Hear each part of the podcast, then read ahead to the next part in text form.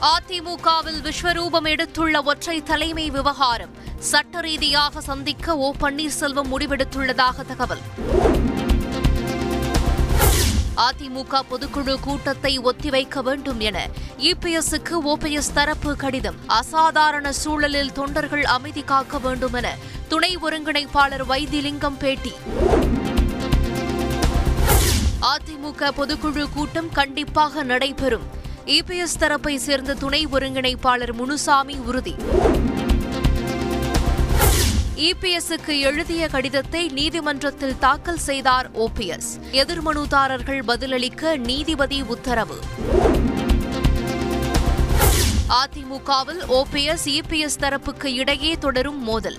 திட்டமிட்டபடி அதிமுக பொதுக்குழு நடக்குமா என தொண்டர்கள் குழப்பம். அதிமுக பொதுக்குழுவுக்கு சிறப்பு அழைப்பாளர்கள் என்பது மரபு மட்டுமே. சட்ட விதிகளில் இல்லை. பாதுகாப்பு கேட்டு போலீசில் மனு அளித்திருப்பது வருந்தத்தக்கது என அதிமுக வழக்கறிஞர் பிரிவு இணை செயலாளர் பாபு முருகவேல் பேட்டி. அதிமுகவில் ஒற்றை தலைமை வேண்டும் என திருப்பூர் மாவட்ட அதிமுக சார்பில் தீர்மானம். இபிஎஸ் வர வேண்டும் என முன்னாள் துணை சபாநாயகர் பொள்ளாச்சி ஜெயராமன் வலியுறுத்தல். இரண்டொரு நாளில் மீண்டும் உற்சாகத்துடனும் உத்வேகத்துடனும் அரசு மற்றும் கட்சிப் பணிகளை மேற்கொள்வேன். திமுக தொண்டர்களுக்கு முதலமைச்சர் ஸ்டாலின் கடிதம். தேர்வு மூலம் அரசு பணி நியமனம் நடைபெற வேண்டும். லஞ்சம் கொடுத்து பணி பெற முடியாது என்றும் சென்னை உயர்நீதிமன்றம் அறிவுறுத்தல்.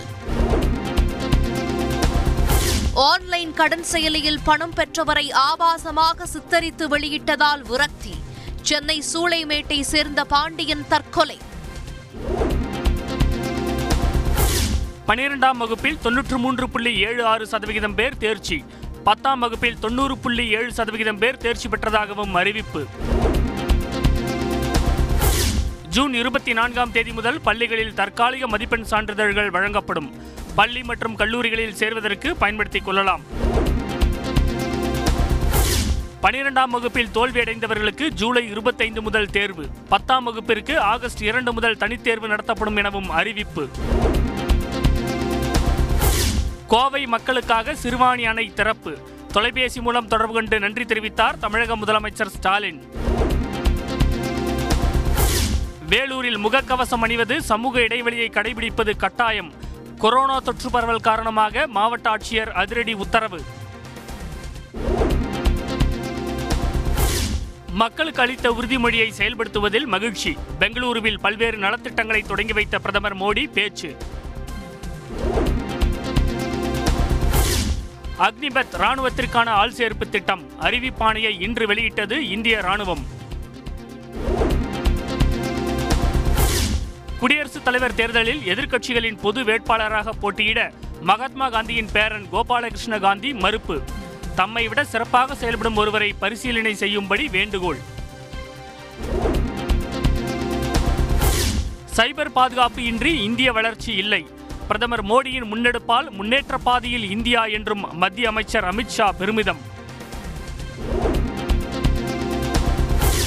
நுபுர் சர்மாவின் கருத்தை கண்டித்து மேற்கு வங்க மாநில சட்டப்பேரவையில் தீர்மானம் நிறைவேற்றம். இரண்டாயிரத்தி இருபத்தி நான்கு மக்களவைத் தேர்தலில் புல்டோஸ் செய்யப்படுவீர்கள் என முதலமைச்சர் மம்தா பானர்ஜி விமர்சனம்.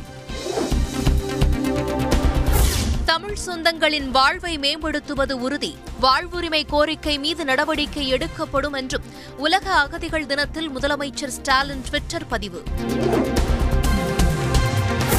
நேஷனல் ஹெரால்டு வழக்கு விசாரணை தீவிரம். நான்காவது நாளாக அமலாக்கத்துறை முன் ராகுல் காந்தி ஆஜர்.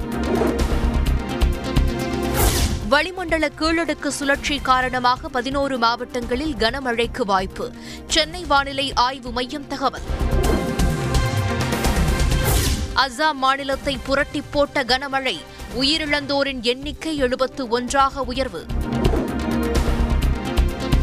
இலங்கை அதிபர் செயலகத்தின் நுழைவாயிலில் ஆர்ப்பாட்டம்.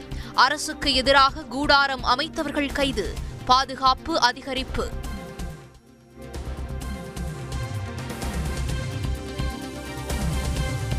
அக்னிபாத் திட்டத்தை கைவிடக் கோரி குடியரசுத் தலைவரிடம் காங்கிரஸ் தரப்பில் மனு. பரிசீலிப்பதாக உறுதியளித்துள்ளதாக ப. சிதம்பரம் தகவல்.